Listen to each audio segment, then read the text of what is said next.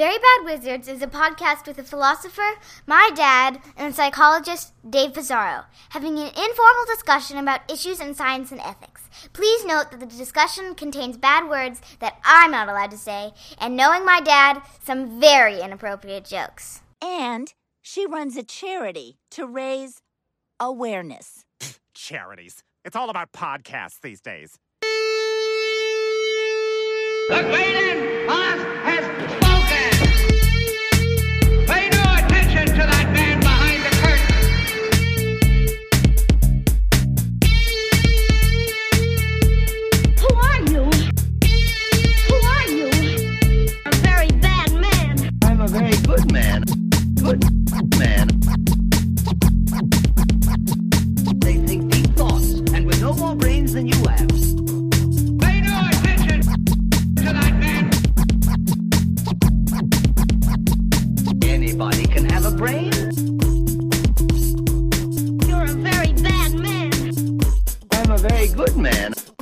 Just a very bad wizard.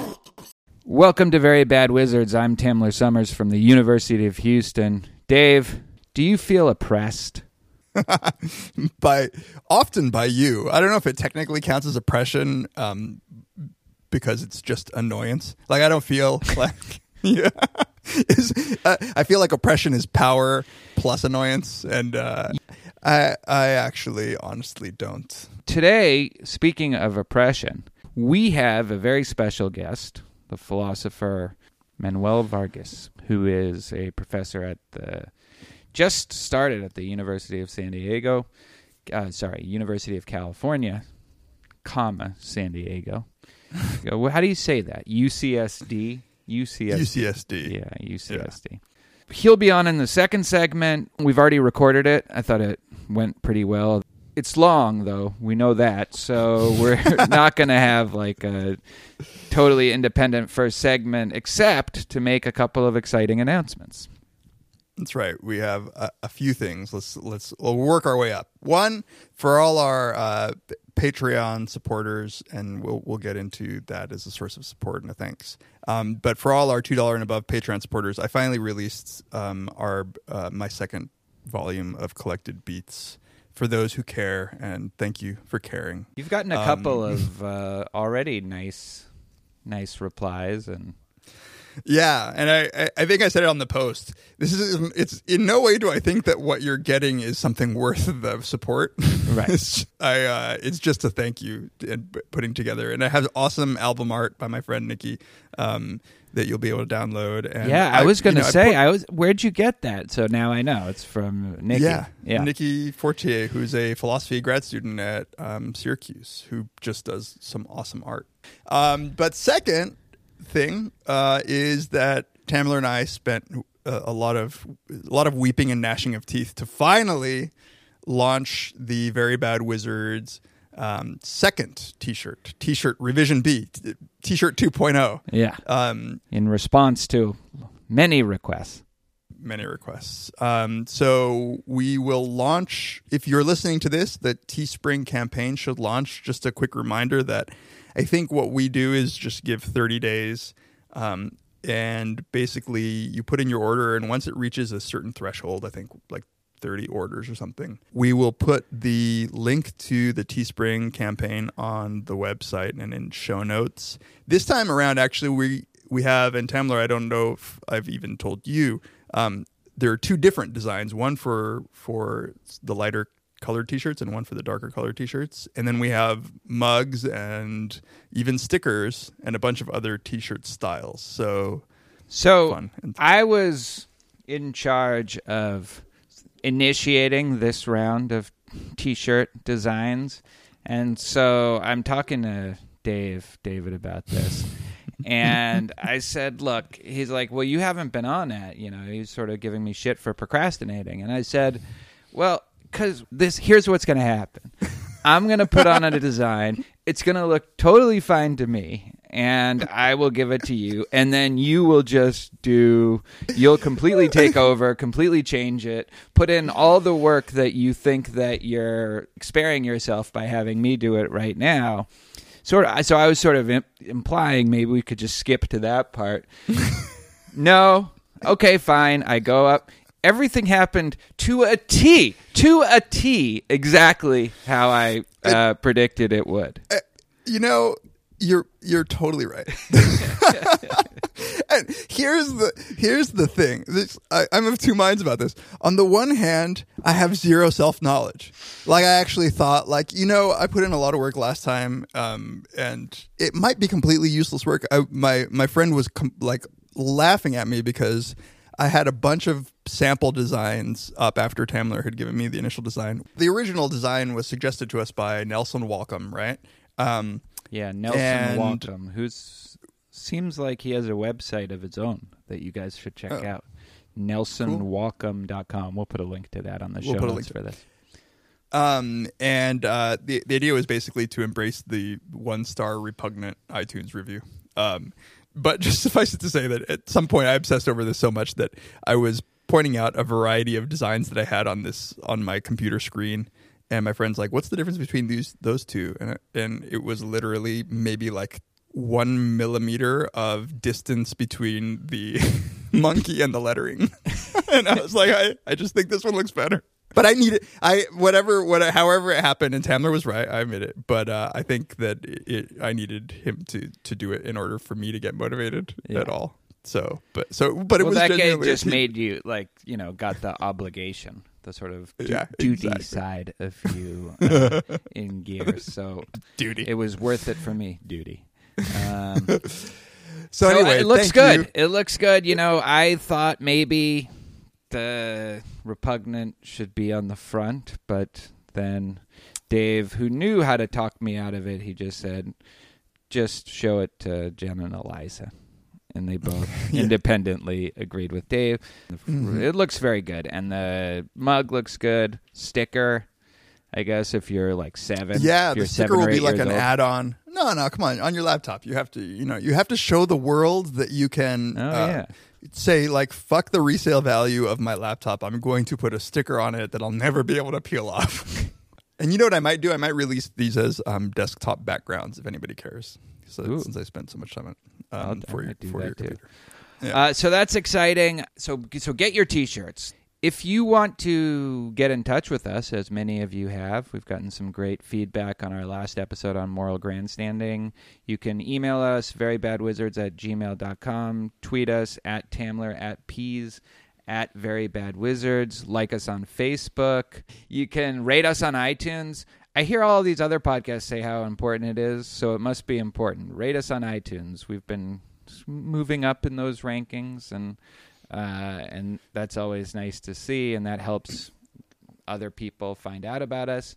You can support us in more tangible ways by going to our support page. Now we have a support page. There you'll find links to our Patreon page and you, a link to Amazon. And if you always go there, bookmark that, and then click on that before making purchases at Amazon, and a portion of what you get will go to us, and we can use that to pay for the expenses of the show and reward us a little bit for all the time and effort that that we put in.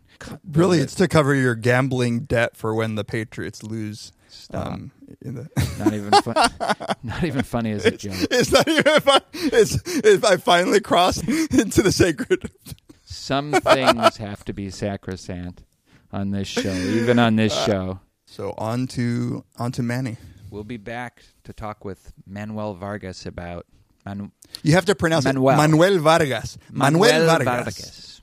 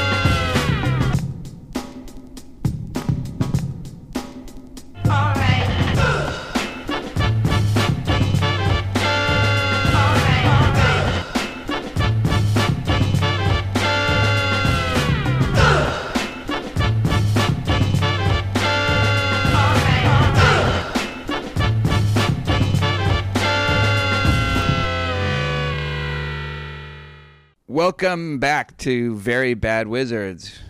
Joining us right now is Manuel Vargas, professor of philosophy, um, longtime professor of philosophy at the University of San Francisco, now moving down the five to UC San Diego. Look at that insider knowledge of California. You see that like LA lingo, Cali lingo? he could take the one. He could take the 105 probably down to LA, but then he'll have to hop on the five. Yeah. I'm definitely taking El Camino Real all the way down. all the way down. So so Manuel is one of well, he's one of our first Latin American guests. But We had Laurie, I don't even know where you're going with that. Laurie Santos is not Latin American. She's not. What is she? No, she's Cape Verdean. She's she's of African Portuguese descent. She's she's Santos though. Uh, yeah, turns out Portuguese people spell it the same way. I'll have to uh, I'll have to double check that. But all right. Anyway, I'm very pleased to help integrate this podcast. we're trying to improve diversity in all Here, sorts I thought of you had invited Manuel because he's a good philosopher. Come No, to find out, That can't be true. Um, what's the difference between Hispanic and Latino? Oh well, yeah. so well, Inter- so, so there's actually a, a whole bunch of really complicated politics surrounding the preferences between Hispanic, uh, Latino, uh, Latinx, uh, Chicano, and so on. About you know when are these when when do these terms uh, apply and not apply? So uh, What's Latinx? Like extreme Latins? yeah, so it's like the you know, it, and it's the that that's actually the the triple X is a is a genre. Um, so the so it it's the current in vogue term uh, that replaces the the Latino slash uh, Latina uh, term, which was the replacement for Latino. But the, I mean, the problem is is the the um, Spanish bakes in gendered uh, gendered uh, Right. words here. So so the the the putatively gender neutral way to refer to people of uh, of Latin American descent in the United States uh, is uh, would be to use the word Latino, but of course that that also suggests a gendering, which was part of the reason for going with a, some kind of combination Latino Latino or, or the the sometimes you'll see the uh, Latino with the slash a Slash or A. the sometimes the amp the the at sign Latino with the at sign, which was supposed Right. to be the the the compromise thing. And then I don't know, but like Hispanic is just sort of the the older term. I Yeah, think. yeah. It, it is particularly in codes for language, uh, maybe. Is it like, are you not supposed to say it now? Is it like, But I mean, so part of the complexity is there's also regional east, you know, East Coast versus West Coast usages of these terms. But Hispanic also oftentimes is suggestive of uh, or encompassing of the Iberian Peninsula um, in a way that uh, that the variants of Latino ha- haven't been or aren't intended to be. Right, so if you're from Spain, you can be Hispanic by some technical sort of, you know, it's almost like how you're Arabic if you if you're North African and if you're Syrian white, right? Like you speak Arabic, so you are Arabic. Hispanic would include people Spanish speakers of the Iberian Peninsula who are the European oppressors to begin with. what, what about Portugal? Where do they fit in? They don't speak? Spanish at all. Right. I understand that. Oh, it's so like us. is this? No, they don't- they That's don't- like a necessary condition. Speaking Spanish. Well, so this is Uh, this is one of the really tricky things about the, the the usage of the terms and what they're meant to pick out. So so for people who wanted to have a distinctive term that picks out uh, people of um, uh, of broadly Latin American descent in the United States, um, but who were themselves not uh, foreign nationals, uh, but uh, and for whom the idea of being a colonized people was a kind of salient part of the identity. Then the uh, then the idea of you know wanting to be uh, grouped in with folks from the Iberian Peninsula uh, was was part of the reason for for moving away from terms like Hispanic. But there were some versions of the usage of Hispanic that was meant to encompass encompass people from, for example, Brazil. Uh, but the the Portuguese uh, the the kind of Portuguese question is always the kind of complicated. Uh, you know how to fit this into the the you know the the grand narrative of self understanding of the largely Spanish speaking um, uh, the uh, Americas, um, you know, south of uh, of the United States. So, All right. Little So, primer. Anyhow, Manuel, all joking aside, is one of the bigwigs, one of the true celebrities of the free will and moral responsibility world. He also does some Latin American philosophy. He's developed a well known position on the free will debate, which we may talk about, called revisionism. I've known Manuel for a long time, forever. I mean, most of my career anyway. Manuel wrote one of my tenure letters, and I still got tenure, so thanks for that. and thanks for joining us, Manuel. Thanks to ha- for having me here, and uh, of course, uh, shout out to my kids, all the philosophers from Bakersfield, and and the boys at the Tequilasa organization, and um, it's great to be here. Is that a big ph- philosophical community, Bakersfield? Uh, it's enormous. Actually, it's well. So it, it's bizarrely surprising because a place with the kind of educational achievements in the lowest levels of any major metropolitan area in the United States has seemed to produce a huge number of philosophers. By which I mean more than one. Um, and so, Are you, uh, are you It's talking like about per Swarthmore now? yeah. No, so let's see. So uh, so uh, Louis de Rosset out of Vermont, uh, Christian Coons at Bowling Green. Um, Oh, yeah. like the, we all went to high school at the same time, and uh, from from this little Central Valley town. Christian I was Coons gonna is take- like some sort of philosophical genius from everything I've heard. I've met him, but I haven't read his stuff. Yeah, well, I mean, it's uh, something in the water just makes everybody in Bakersfield philosophically, you know, Well, I'm from Riverside, fool. Bakersfield is NorCal for us. you're, you're a norteño, as far as I'm concerned. Today we're going to talk about something Manuel has written about recently. Um, the question of whether we can be morally culpable under conditions of oppression. But before we do that, Manuel is probably the best person I know to talk to about the sociology of our profession. What are some ways, Manuel, that you think that our field and the debate that we both work on some of the biggest ways that they've that it's changed over the last few decades I actually think the, the field, in some senses, has turned into two different fields. Uh, so, if you look back at the literature from, say, the 70s, for example, um, uh, people were really worried about free will and uh, tended to talk about uh, moral responsibility as uh, as something they would sort of gesture at, and then the big focus was on roughly the metaphysics of free will, and sometimes uh, trying to understand the kind of structures of agency that would would either constitute or support the having of free will, and uh, and all the normative ethical stuff was just sort of gestured at, and apart from uh, uh, from from Peter Strawson's work, the kind of moral psychology of these things was largely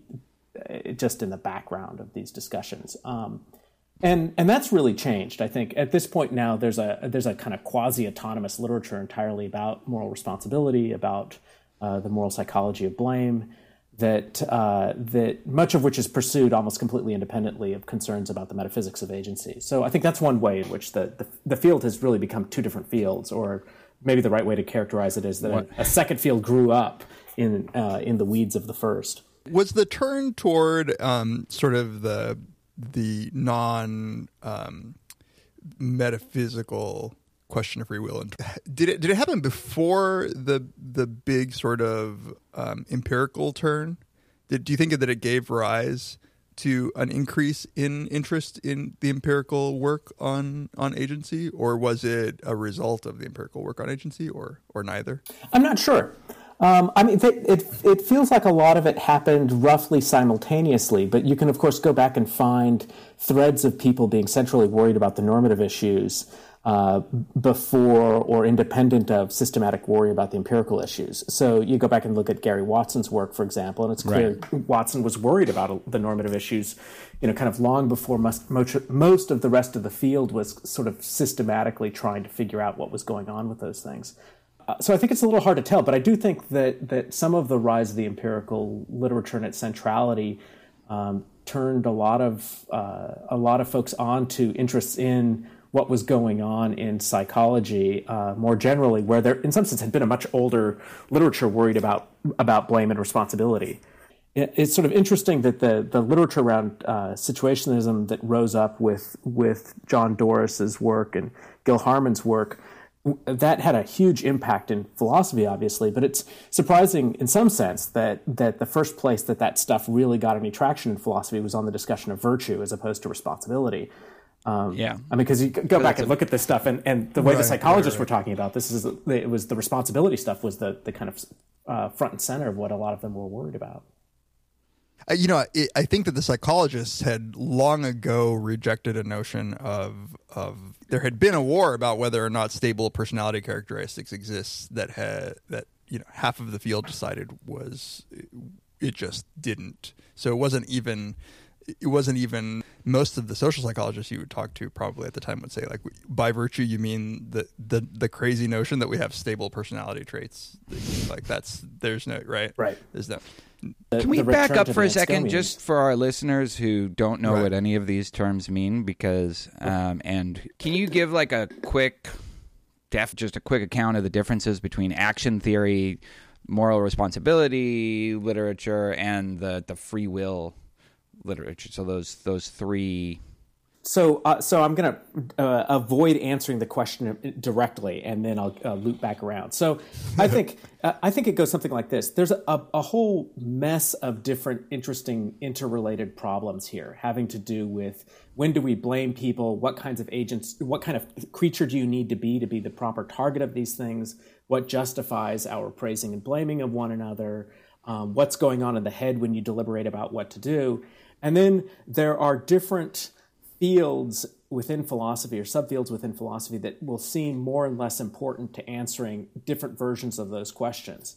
Uh, and so some of those fields uh, have have uh, portrayed themselves in, in, in distinctive kinds of ways. So uh, so when we people talk about philosophy of action or or action theory, oftentimes they're talking about a field that takes as its uh, fundamental questions questions about the nature of what it is for something to be an agent as opposed to anything else in the world or to be a sequence of events or something like that. And so so for for people who are interested in philosophy of action, questions about intentional action and the nature of beliefs and desires and intentions and how those things hang together to structure what it is we do and how those things make us different than mere happenings in the universe.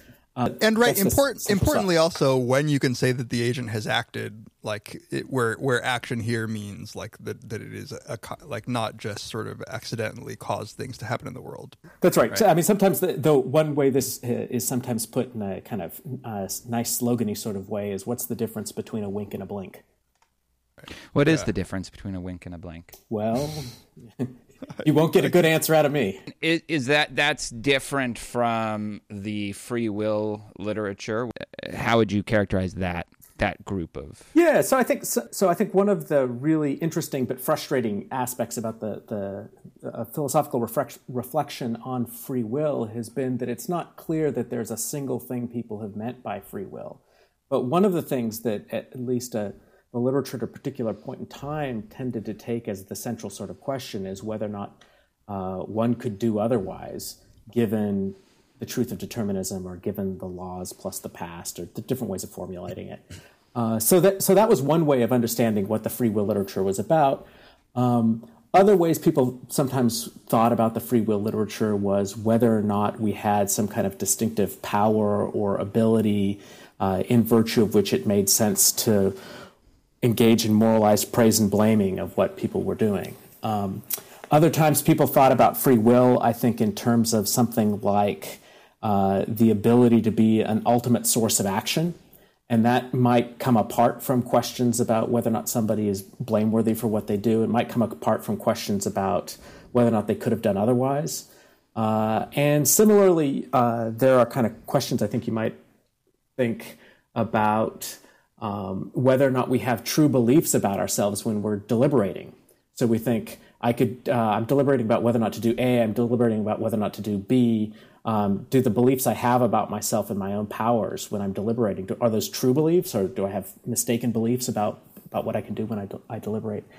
Um, so all, all of those things, I, I think it's an open question to what extent those kinds of questions all resolve into a single answer, or resolve into a single question for that matter.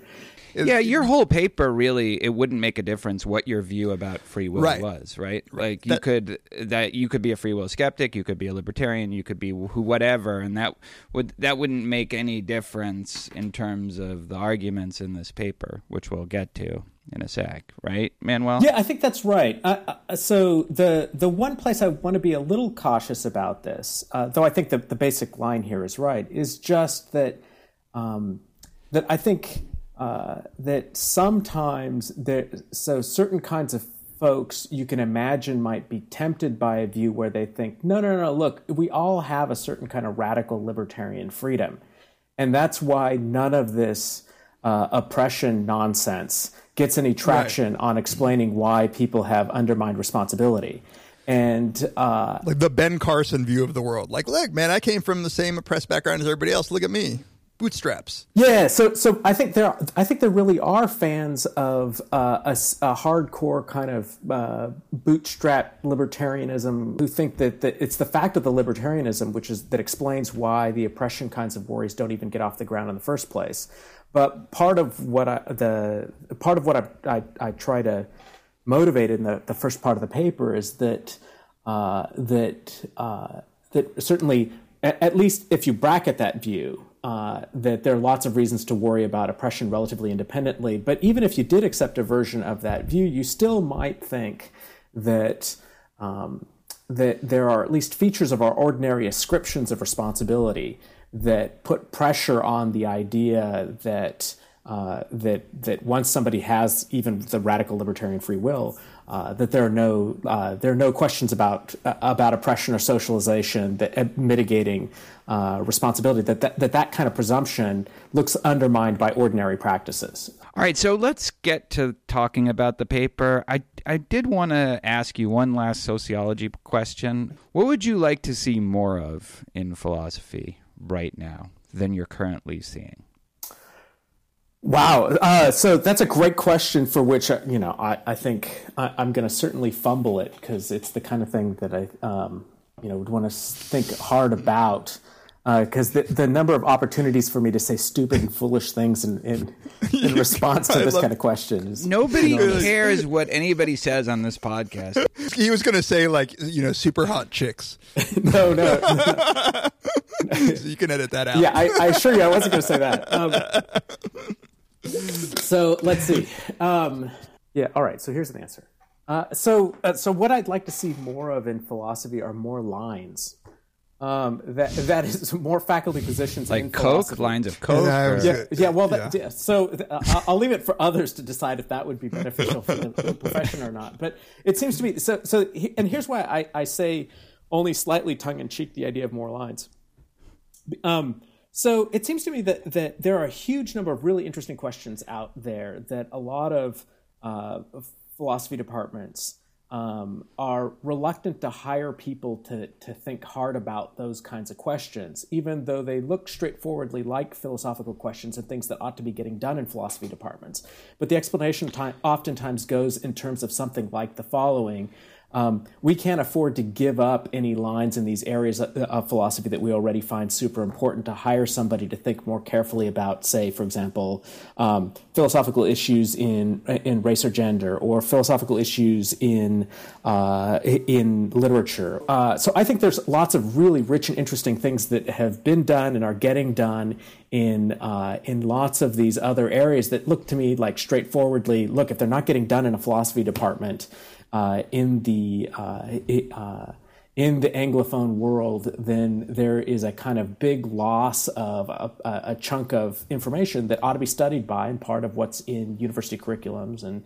Uh, and part of what's available to, to people in philosophy departments to be thinking about. So, uh, so that's the sense in which I think m- more lines would allow departments to, at least in principle, say, you know what, um, we don't have to give up our philosopher of mind to hire the Chinese philosophy, uh, the, the expert in Chinese philosophy. the biggest problem with it is it's like a kind of built-in entrenchment of the status quo of what's interesting. If you can't hire people in these other areas, then they they don't even get a chance to become a more standard part of philosophy departments. And philosophy departments departments will sometimes hire people to teach something they don't even necessarily think is all that valuable just because you're doing a disservice to the students if you don't have a philosopher like that and they want to go on to to grad studies or to so it makes it very difficult for the field to shift perspectives in any significant way.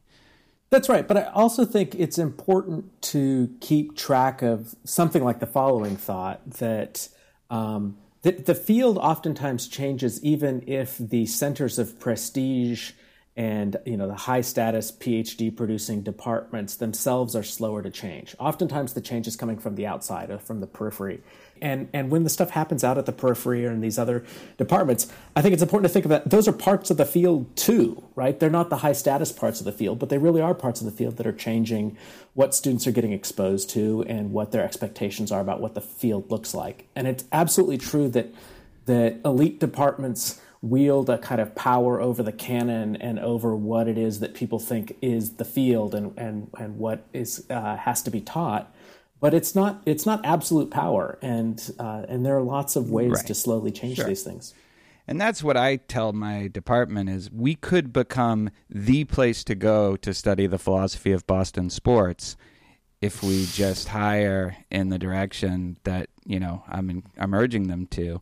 And, Um, and Lord hasn't- knows the very nature of fandom of Boston sports does require a great deal of study and explanation because it's hard to understand otherwise. Uh, Does this happen in psychology where like is that why you guys have sort of stopped studying anything besides trolley problems? shows how much you know about psychology. Barely, barely any of us study. Trolley. Um, It- It's all the Stroop effect still, right? it's all. It's the only reliable effect we can replicate. it's all going to be just like the Department lab. of Stroop studies. Like it, it's true that philosophy. You have just like thousands of years of traditional subdisciplines in philosophy. Um, it seems like it's a greater risk because of um, the the canon is set in stone. Where, where with a science, I think it's easier to convince people that the next great thing is whatever you know, trolley variations on the trolley problem. Um, where you could, people weren't doing this five years ago, but now this is really exciting. I, I, I- feel like you guys have a, a, a tougher time convincing people, hey, there's this new area of philosophy that's super exciting. Because people will just be like, but what are you saying? Like, you know, we can't teach virtue ethics. I wish it was possible to like hire someone in virtue ethics. Yeah. That's a fringe field. Yeah. That- that- that's okay. We're making jokes about Stroop effects, so I mean, you know, so- but I think the shape the shape looks a little different uh, in philosophy. I think that's right, but but there's also a different element too, which is that uh, there are no labs tied typically to what Right. philosophers are doing. So the investment is the investment of a a, a single poorly paid philosopher as opposed to a, a lab and uh, and everything that follows with it. Right. The nice thing is, though, that we say a social psychology lab, um, the contrast effect works in our favor because they compare us to the costs of like a wet lab in bio. And they're like, what? He just needs $150,000 in startups. That's awesome.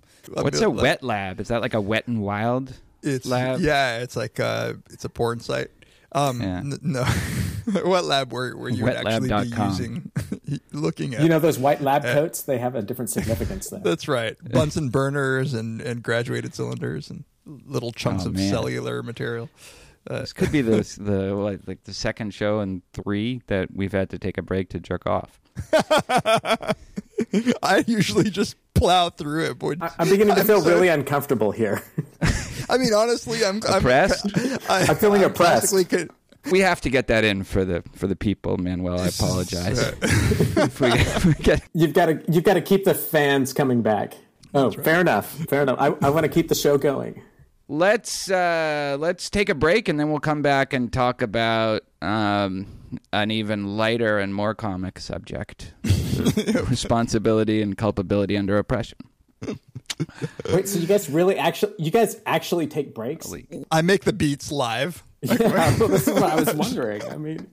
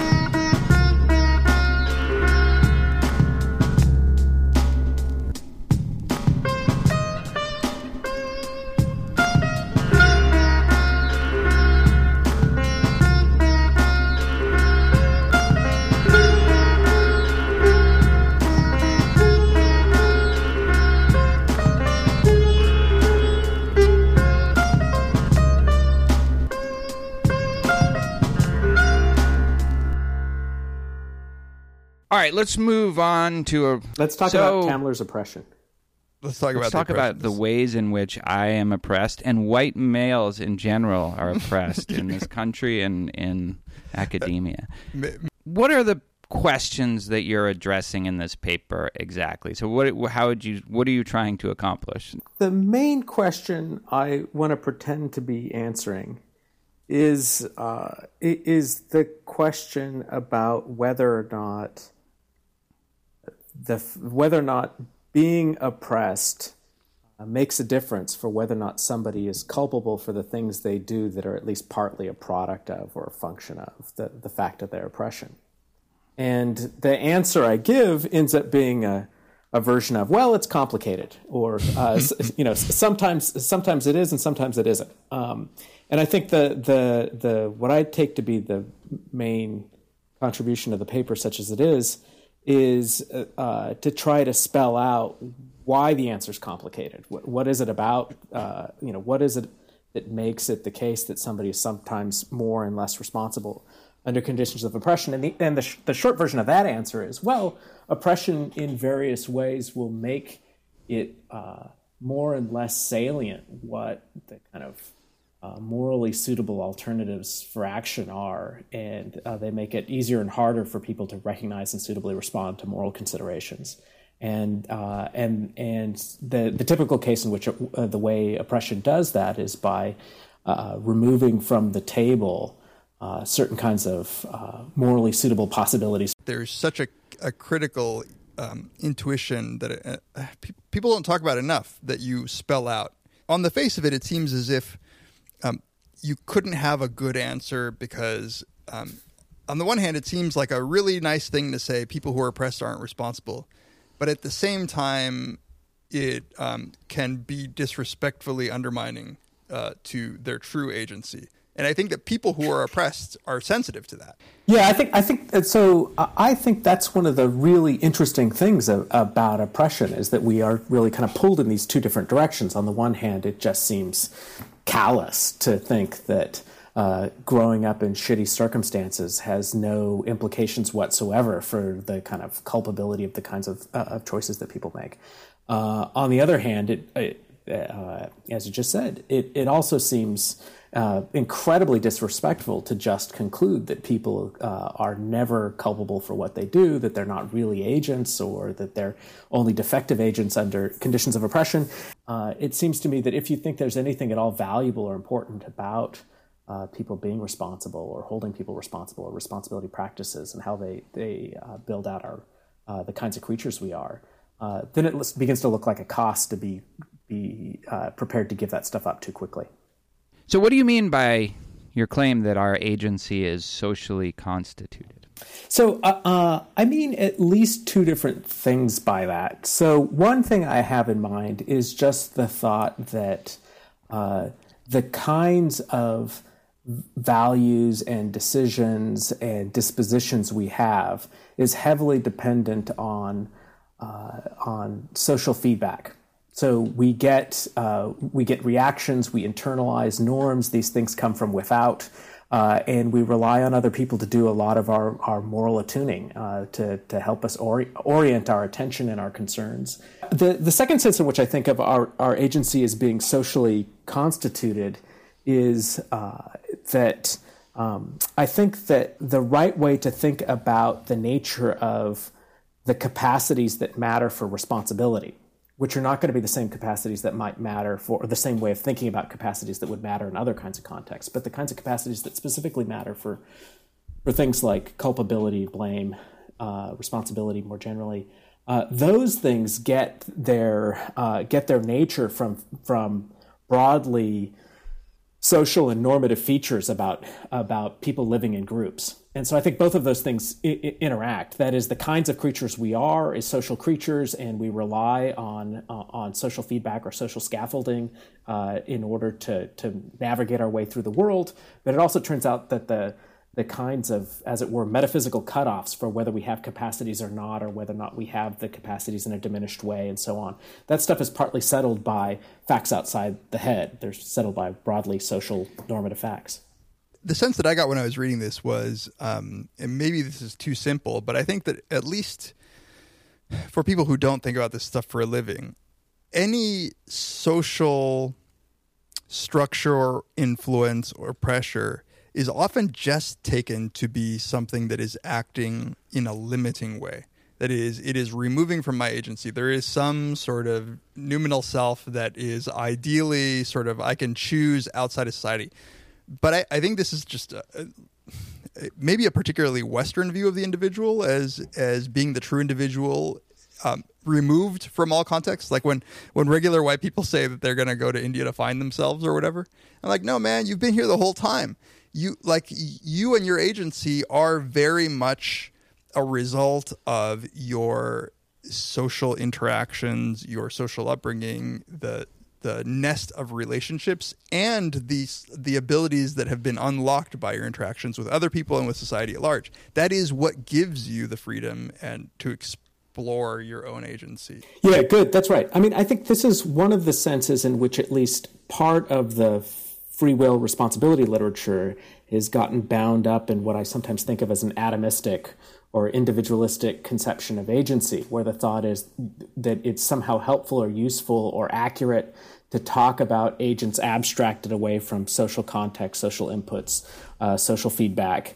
And, uh, and and I think that's just a deeply mistaken view, but it's a very powerful view that uh, for a lot of people. And I think uh, at least here in the West, at least in the United States, uh, it, it's a fairly widespread view. This atomistic view is a fairly widespread view, and I think it does a, a whole lot of work polluting philosophical thinking about these issues. Yeah, right, and I think it pollutes it pollutes the sense of what oppression does because I think that if you have this individualistic sort of atomistic sense of what responsibility is, then it's clear to to adhere to this view that dude doesn't matter if you were raised in a like an impoverished environment just do it. You, are your like you are an agent do it. Whereas if you view agency as something that's like unlocked by all of the sort of the, the social interactions and the social structures that you have available to you if if that is what causes you in some important way to be an agent then it's easy to see how a paucity of of you know possible social interactions and weak social structures might make you less of an agent. Can I? I want to play devil's advocate here. And it is devil's advocate because I mostly agree with you guys, but I was just working on this part of my book where I'm talking about this idea of how society can restrict how we define ourselves as as people, and so I, I was talking to this prison group. So in this in this program that I sometimes work with, the they um, they go into prisons and help them get jobs when they get out of prison, and they begin the program with this process that they call de-gangsterization. Why are you bringing that up in this context? Where are you Like I'm from? talking to um, West Side? So I ask them about this process. So one of the things they do is they they they take on like silly names, like feminine names, like not tough names. Um, but then, so I asked them, "What is this process of de-gangsterization? Can you describe it a little bit?" And they said, "Well, look, in the neighborhoods that we grew up." Um, and then in prison, you're forced to adopt this identity just to survive like that you have you are essentially coerced by those circumstances into presenting yourself in a certain way the prisoner told me i see de-gangsterization as the process of finding out who we really are right that's not in some ways like the person who goes to India to find themselves, but that that means something. You know, like we have to have some way of making sense of that. I have to admit, I don't think that it's a real thing. I mean, I think that everything that you said up up until the claim that it's going to help him find out who he really is is meaningful. The who you really are doesn't, to me, make much sense independent of the context. I I, I think this the story is is very consistent with Man- Manuel's paper about um, the forces that constrain, you know, very constrained set of social circumstances make you identify as, as a gangster, especially when you go to prison. And now they are opening up a new, like, here's option three that's not Crip or Blood, but but it is a, a weird and here's you're take, you're making a weird Kantian turn to, to sort of the the true self that was lurking underneath the whole time, which I, I think is a, a weird and and very Western I think concept. But I think that is a meaningful claim to him. It's not one that is bound up in some sort of incoherent. No, but he might be. I, I, mean, think- he could be wrong. I, I don't doubt that it's meaningful, right? But anyway, Manuel.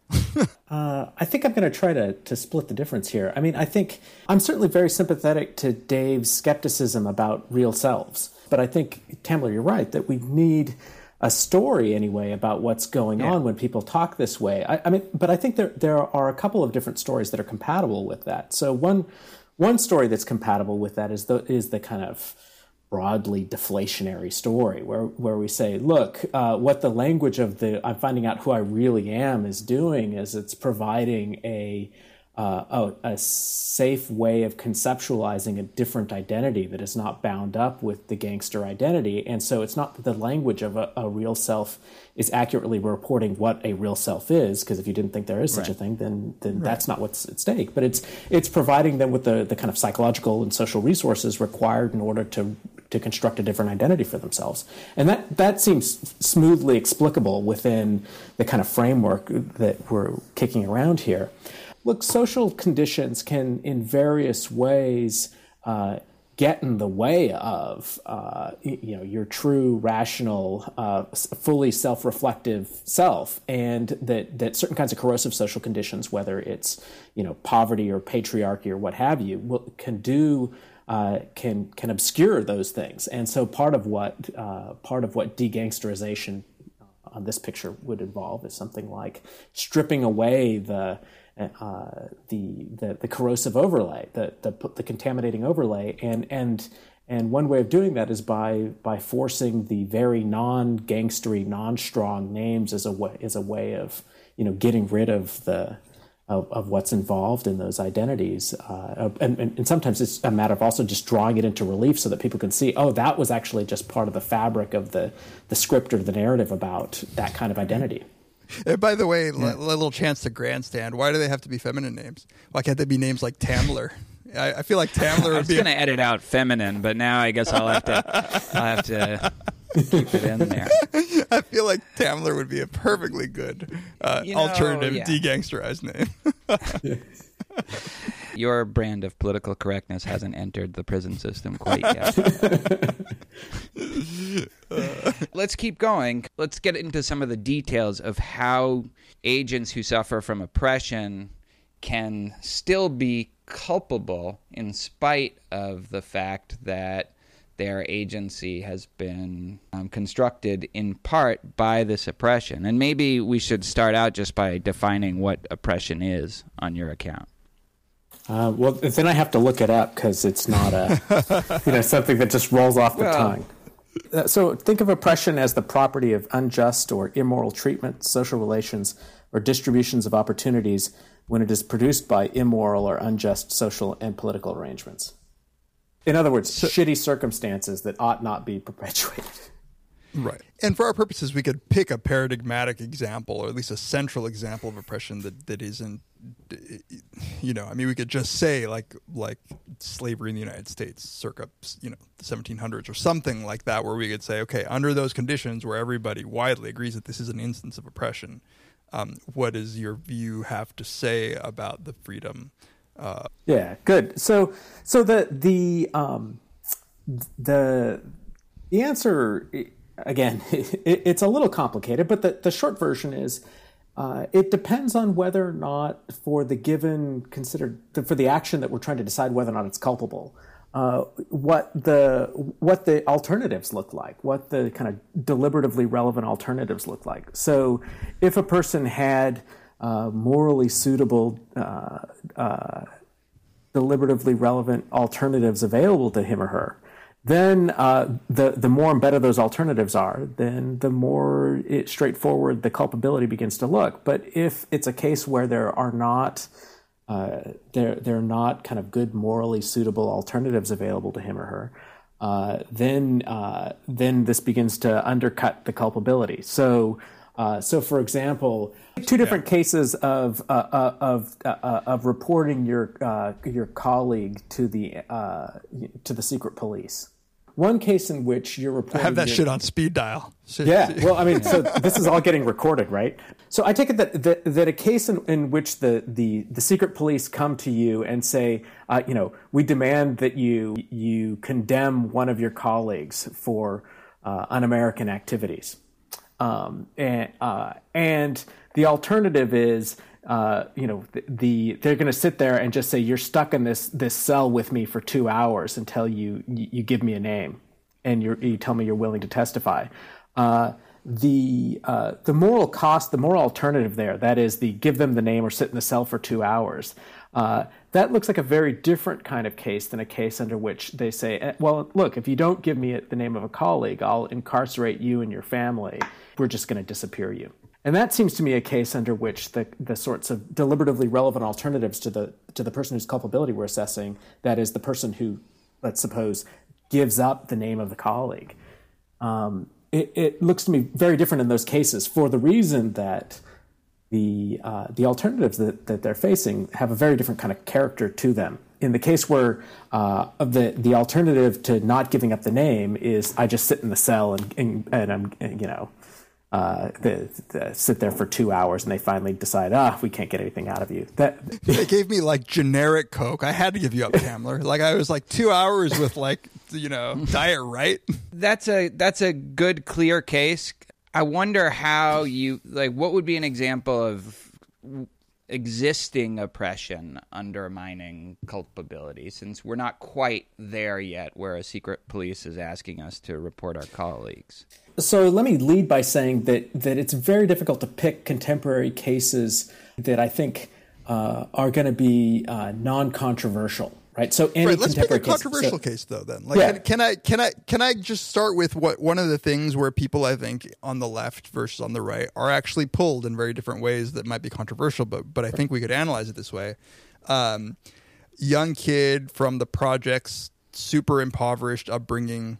You know, let's just say African American, um, New York City projects, uh, poor has I think everybody would agree, fewer options than um, the equivalent rich kid uh, across town. Wants the nice jeans, tired of wearing hand me downs with holes in them, and so turns to selling drugs in order to um, in order to meet a goal. There's a case where I it's almost like a Necker cube for me, where I could say like, there's nothing about this kid's mental capacities and his knowledge of right and wrong. Let's just say, rather he just the only way that he could get the goals that he has, which are reasonable goals for any young child to have, um, he had one option, which was to to deliver drugs. Um, so those cases, I think, were, I'm tempted to say the there is clear oppression. I I want to say that he, he is less culpable for doing that than the same kid across town. But but I am worried about saying that. And, and Manuel, how would your account addr- uh, analyze a case like that? Uh, just so I'm clear on the details, uh, uh, Dave, can you say a little bit about why you're worried about the uh, the answer that you're tempted to give? because there was the option to uh, to not commit a crime in much the same way that the majority of people under those conditions are not committing crimes and they're just forsaking their goals. I don't know. I'm genuinely confused about what to say in these cases where there seems to me I want to say two things. One, this guy if we're if we're just narrowing it down to, you know, some sort of here's a set of choices that you have. Um, well-off kid had 14 uh, available choices.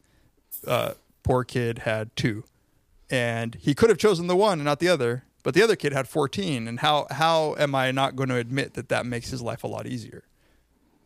Okay, so good. So and and here we're assuming that uh, that the uh, the selling of drugs is is morally culpable.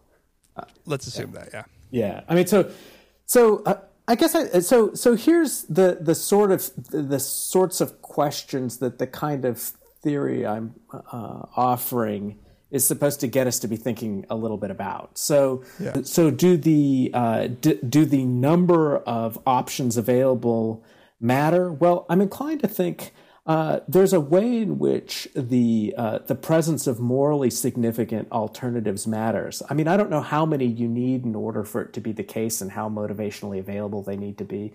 These are kind Right. of th- these are in many ways, I think, some of the hard parts of, of the case. But um, following, so here's what the the the what I think the account delivers, in as much as you know, a philosophical account's got the machinery to deal with real world cases, which I'm always skeptical that we can get it down worked out well enough to deal with the real world. But Well, I mean, what's the point of doing this if it can't ultimately apply to the real world? Oh, but I'm uh, God. I hope this isn't the ultimate point. Uh, I mean that. I, I mean, in, in the following sense, like it, it would be sad if this is the ultimate development of the the approach.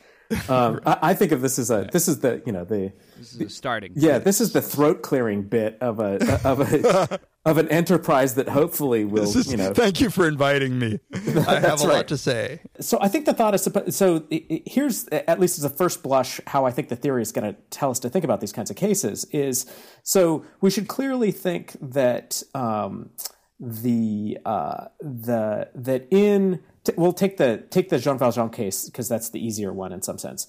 Um, and we'll start there. The the in cases where there uh, there really is no uh, adequate, viable alternative to feeding the family, either because there just you know there are no jobs there, there's no X, Y, Right. and Z, right? Then it just seems to me that uh, it, it's the uh, it's very hard to see how there's culpable behavior there, um, Right. unless you Al- thought. al- although importantly, there is agentic behavior. I mean, I think that the That's right. So, so I think the right way to think about this is you have a responsible agent who's not doing something particularly blameworthy. right. Um, and maybe there is some residue of blameworthiness in the sense of you're willfully breaking the law, and in as much as you're under some kind of duty or obligation to not break the law, then there's going to be a kind of residue of uh, of wrongfulness in that. Um, But in terms of the wh- whether or not there are kind of deliberatively significant, morally adequate alternatives available to him, I I mean, it seems like the way we built the case is the answer is no. Right. Uh, so, so there, I'm inclined to think responsible agent, uh, but not culpable. Um, and and that's the right. I think the the way to think But I about mean, that that's kind of case. that's great. But that's like anybody, everyone will agree. The, the issue is when it gets a little more complicated. when he could have applied for that really shitty minimum wage job.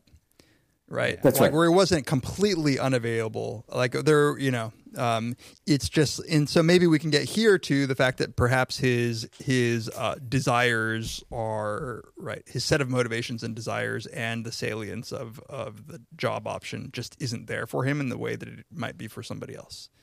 Yeah, good. So, so these are the hard cases. Um, so I think we're all on the same page. These are the hard cases, and I don't want to pretend like the theory delivers a clear answer about how to think about this particular kind of case. But here are some of the resources I think are that that are the kinds of ways of thinking about the case that that the theory is supposed to make more salient. So, among the kinds of things we're supposed to be thinking about this sort of case are things like well, okay, so so there's an option there that's an principle option. He could have taken the, the the shitty minimum wage job. Now think about the social context of taking the the shitty minimum wage job. Uh, you know, is this a kind of thing that is uh, it, it, you know, what's involved in taking it? Does it involve g- taking a two and a half hour bus ride across town?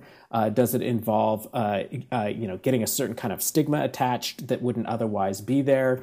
Uh, you know, are, is he in an environment where everybody else in his building is going to mock and regularly humiliate him for for hopping on the bus for two and a half hours to go out to this job that's going to pay him even less than everybody else in the building is making while dealing or you know being a courier or whatever, right? So I, I think these are the kinds of questions that begin to to make uh, give us some of the tools, and and you can imagine different cases, right? So there might be a case under which it turns out.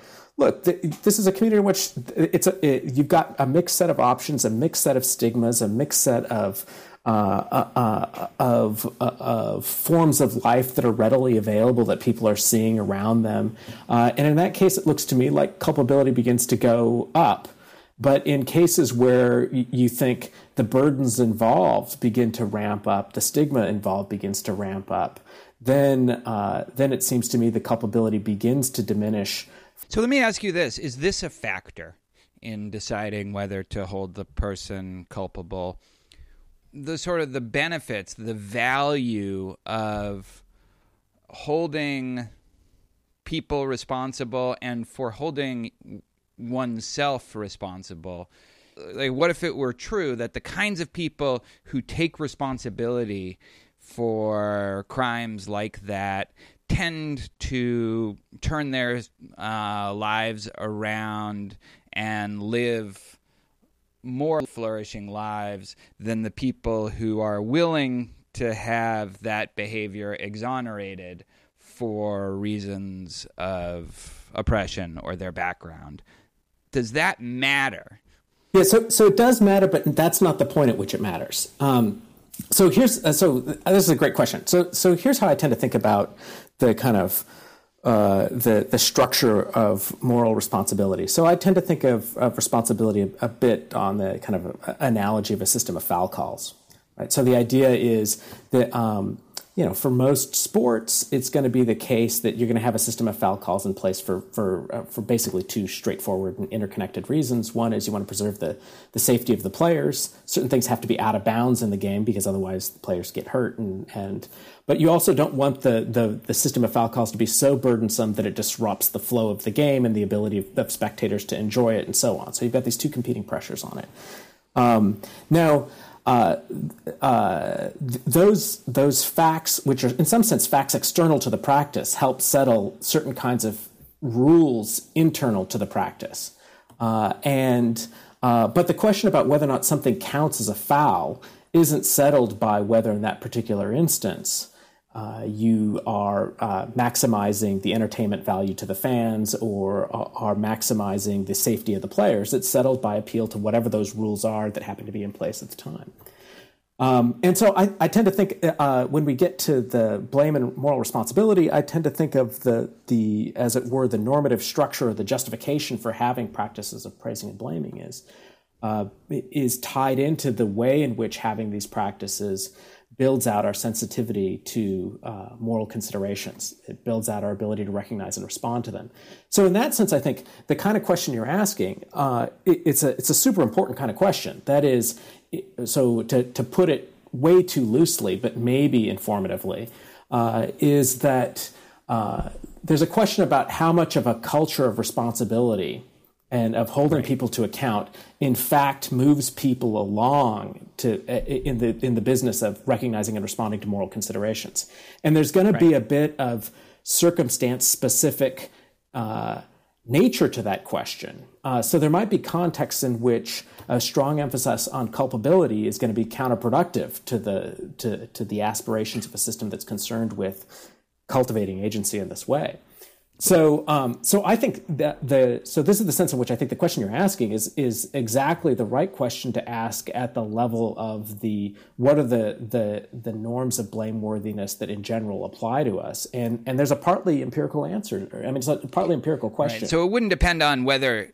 this person taking responsibility is going to help him. What would matter is at a higher level in general for in circumstances like this is it helpful for people to take responsibility and to develop this culture of responsibility to achieve the goal of getting people to be more sensitive to moral that's right. And, and notice that the, the, the, answers to these questions might split in an interesting way. There, there, might be cases under which it makes really good sense for people to take responsibility relatively uh, easily, but where it is not helpful for us to be blaming and mm. you know less plausibly it might go the other way too right i mean you you uh, so at least it's a conceptual possibility that you could have cases under which you really don't want people taking responsibility but you really do want people uh, being prepared to blame one another uh, because maybe something about the internalization of those norms is is a really great thing for getting people to be sensitive to moral considerations but then they beat themselves up too much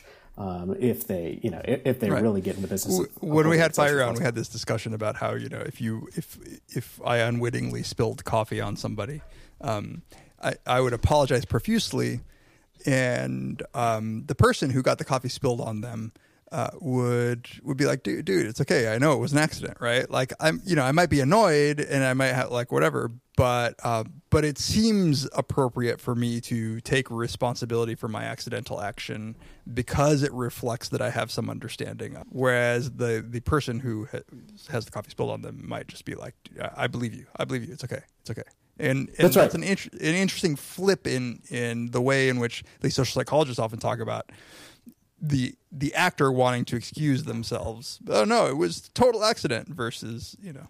Um, Good. So I think these cases are super interesting, and in part because they they point to something about how important it is for us to be perceived by other people as competent at navigating moral, interpersonal, social demands. And- Right, I and like that. Be- part of the the stakes.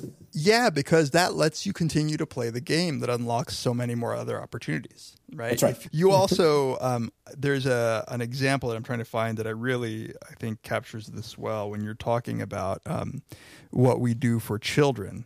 We we kind of know when we're when we're rearing our children that there are times in which they are not yet at the point where we can hold them fully morally accountable because there are a number of constraints you know both in terms of their capacity to think rationally and and their ability to know the things that they ought not not do. But we nonetheless hold them culpable. So you say crossing the threshold of ability is in part what makes someone properly responsible as opposed to it being merely useful to blame that person with children we often we oftentimes engage in ersatz moral blame as a tool for moral education Feigning blame can be an important part of teaching children about what is blameworthy, and it is one of the ways we nurture and develop the capacities required for genuine blameworthiness. It is one of the ways in which we help people become genuinely blameworthy.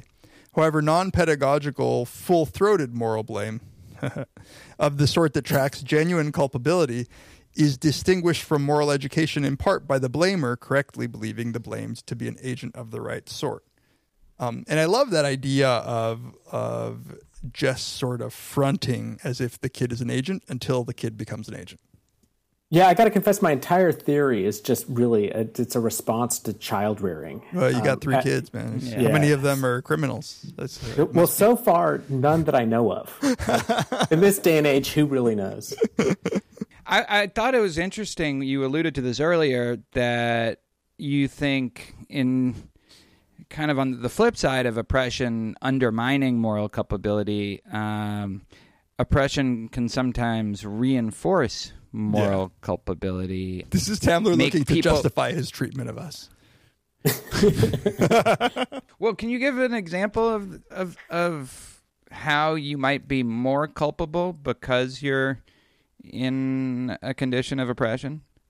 Well, so yeah, so um, so start with the idea that that that one background uh, presumption on culpability is something like you have to kind of recognize the wrongfulness of it. I mean, bracketing negligence cases and so on, but but that you've got to recognize the wrongfulness of the of the act, and, and you might think that that one of the things that can happen under conditions of oppression is that you um, the the injustice of a certain sort beco- can become particularly visible. So, uh, you know, so if you suffer from uh, from you know gender based oppression or racial based oppression, it might be easier for you to recognize and see when there are these instances of these things, and then as a consequence of that, it just you know again, other things equal, it's going to be the case that now you're sensitive to and alive to a range of moral considerations that you weren't previously, and now you can be culpable for failing to act on those. now it's even worse if you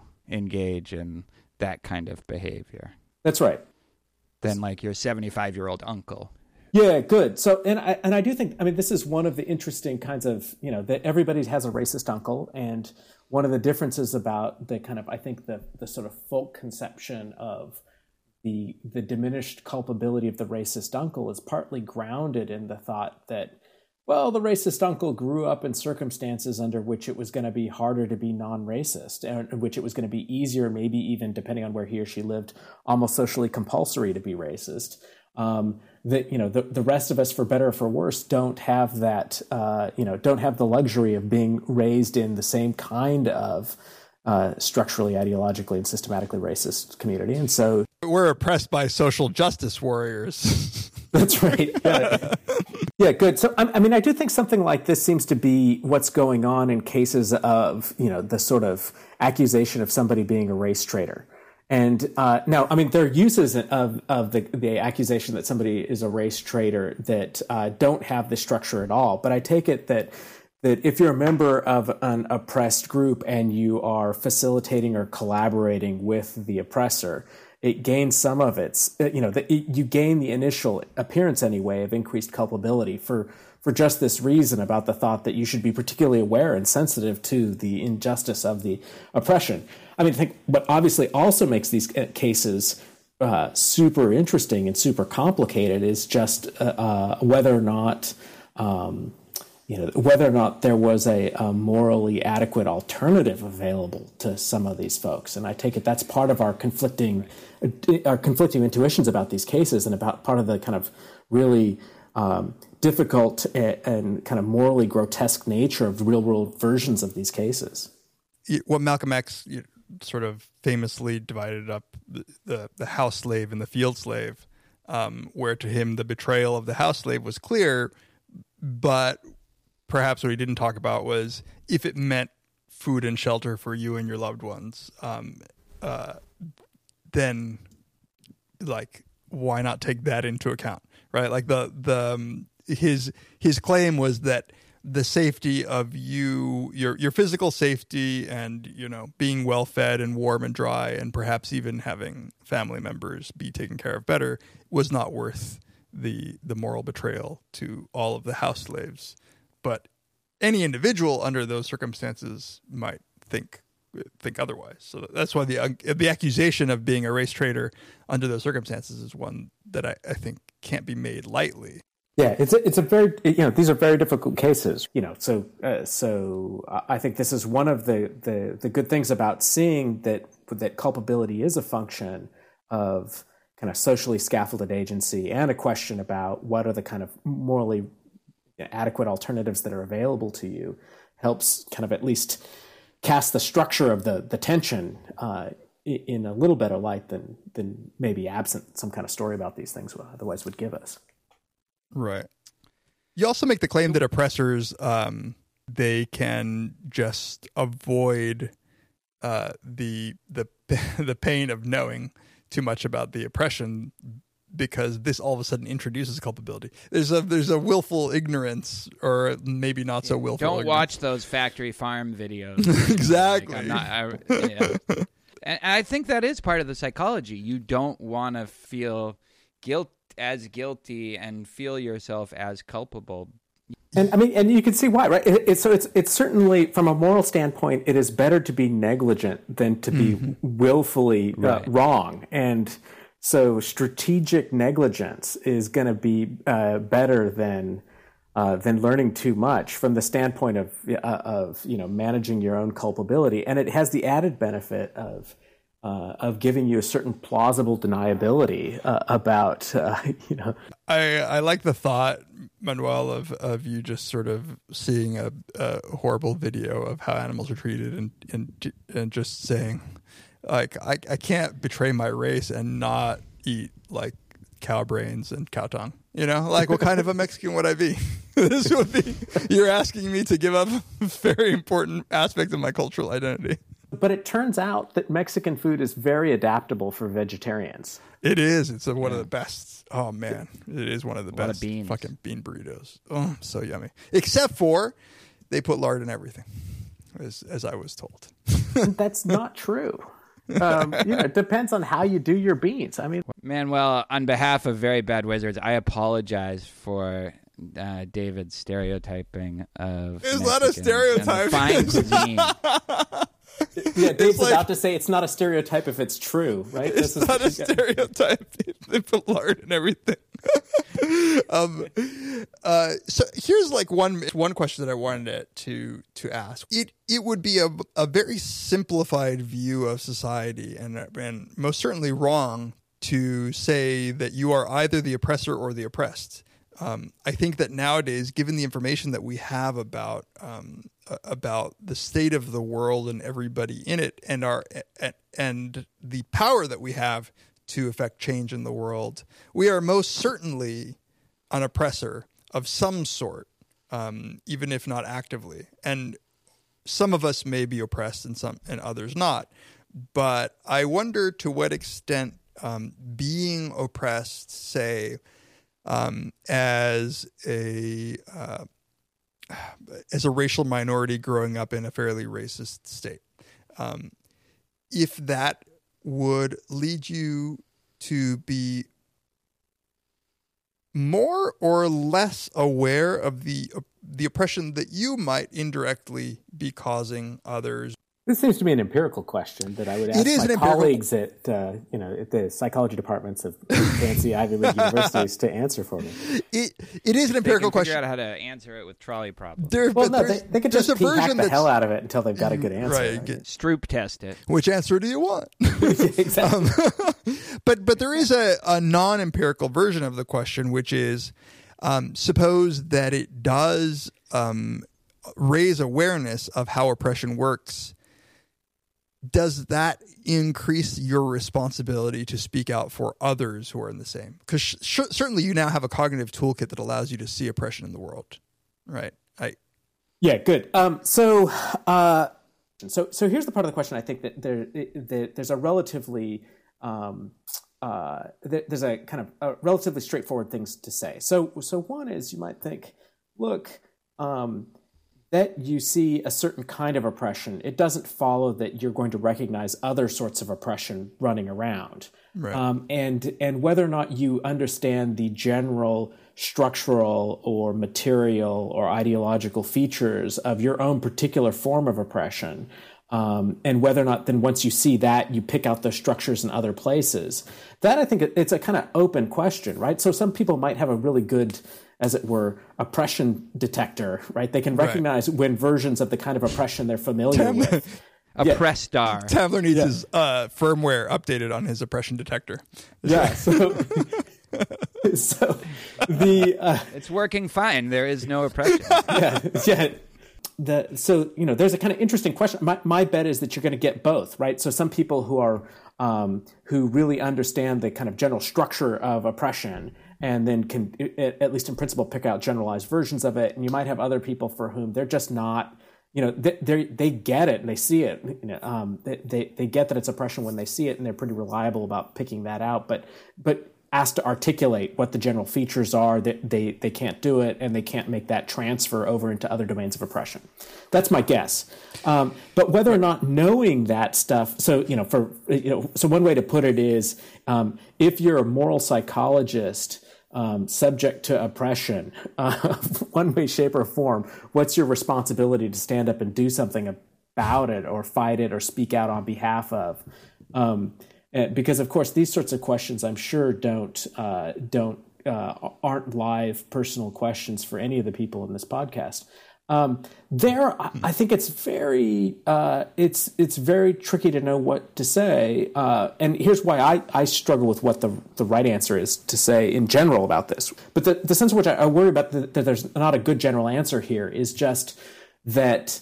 Um, that uh, on the one hand it does seem like well look you know it's the it's the spider-man principle with great power comes great responsibility right, Right. you- you- uh, if you see these things you're in a position of, of social authority um, you can speak about and to and on behalf of. There there is a you know then one is one is thus called. Um, on the other hand, I also think, uh, you know, I, I want to be respectful of the thought that uh, while it's true that greater awareness of these things can ratchet up culpability for failures to act and so on, there are lots of different forms of life out there and lots of different kinds of costs to people uh, choosing that kind of life that impose burdens on them and their loved ones. And I don't know that it's reasonable to ask everybody to be prepared to pay those costs. And and what those costs are can vary dramatically, right, depending on social station and where you are and what kinds of uh, possibilities are available to you. Well, I think it's clear that the only reason I'm not in a top 20 Leiter department is because I've spent so much time speaking out against oppression. So, These are the stories we tell ourselves. I very much appreciate the uh, the Spider-Man reference, and um, that's one even I got. it, that's right because there was a Spider-Man musical That's right. Oh, Yeah, that was a big hit. so thank you for joining us, Manuel. This was really fun, and we'd uh, definitely have you back if you're will- if you're willing to to come back. yeah, thanks, Manuel.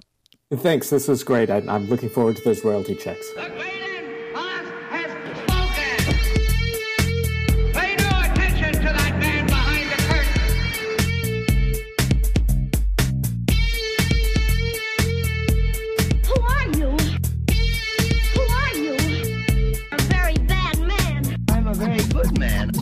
Man. They think deep thoughts, and with no more brains than you have. Pay no attention to that man. Anybody can have a brain. You're a very bad man. I'm a very good man. Just a very bad wizard.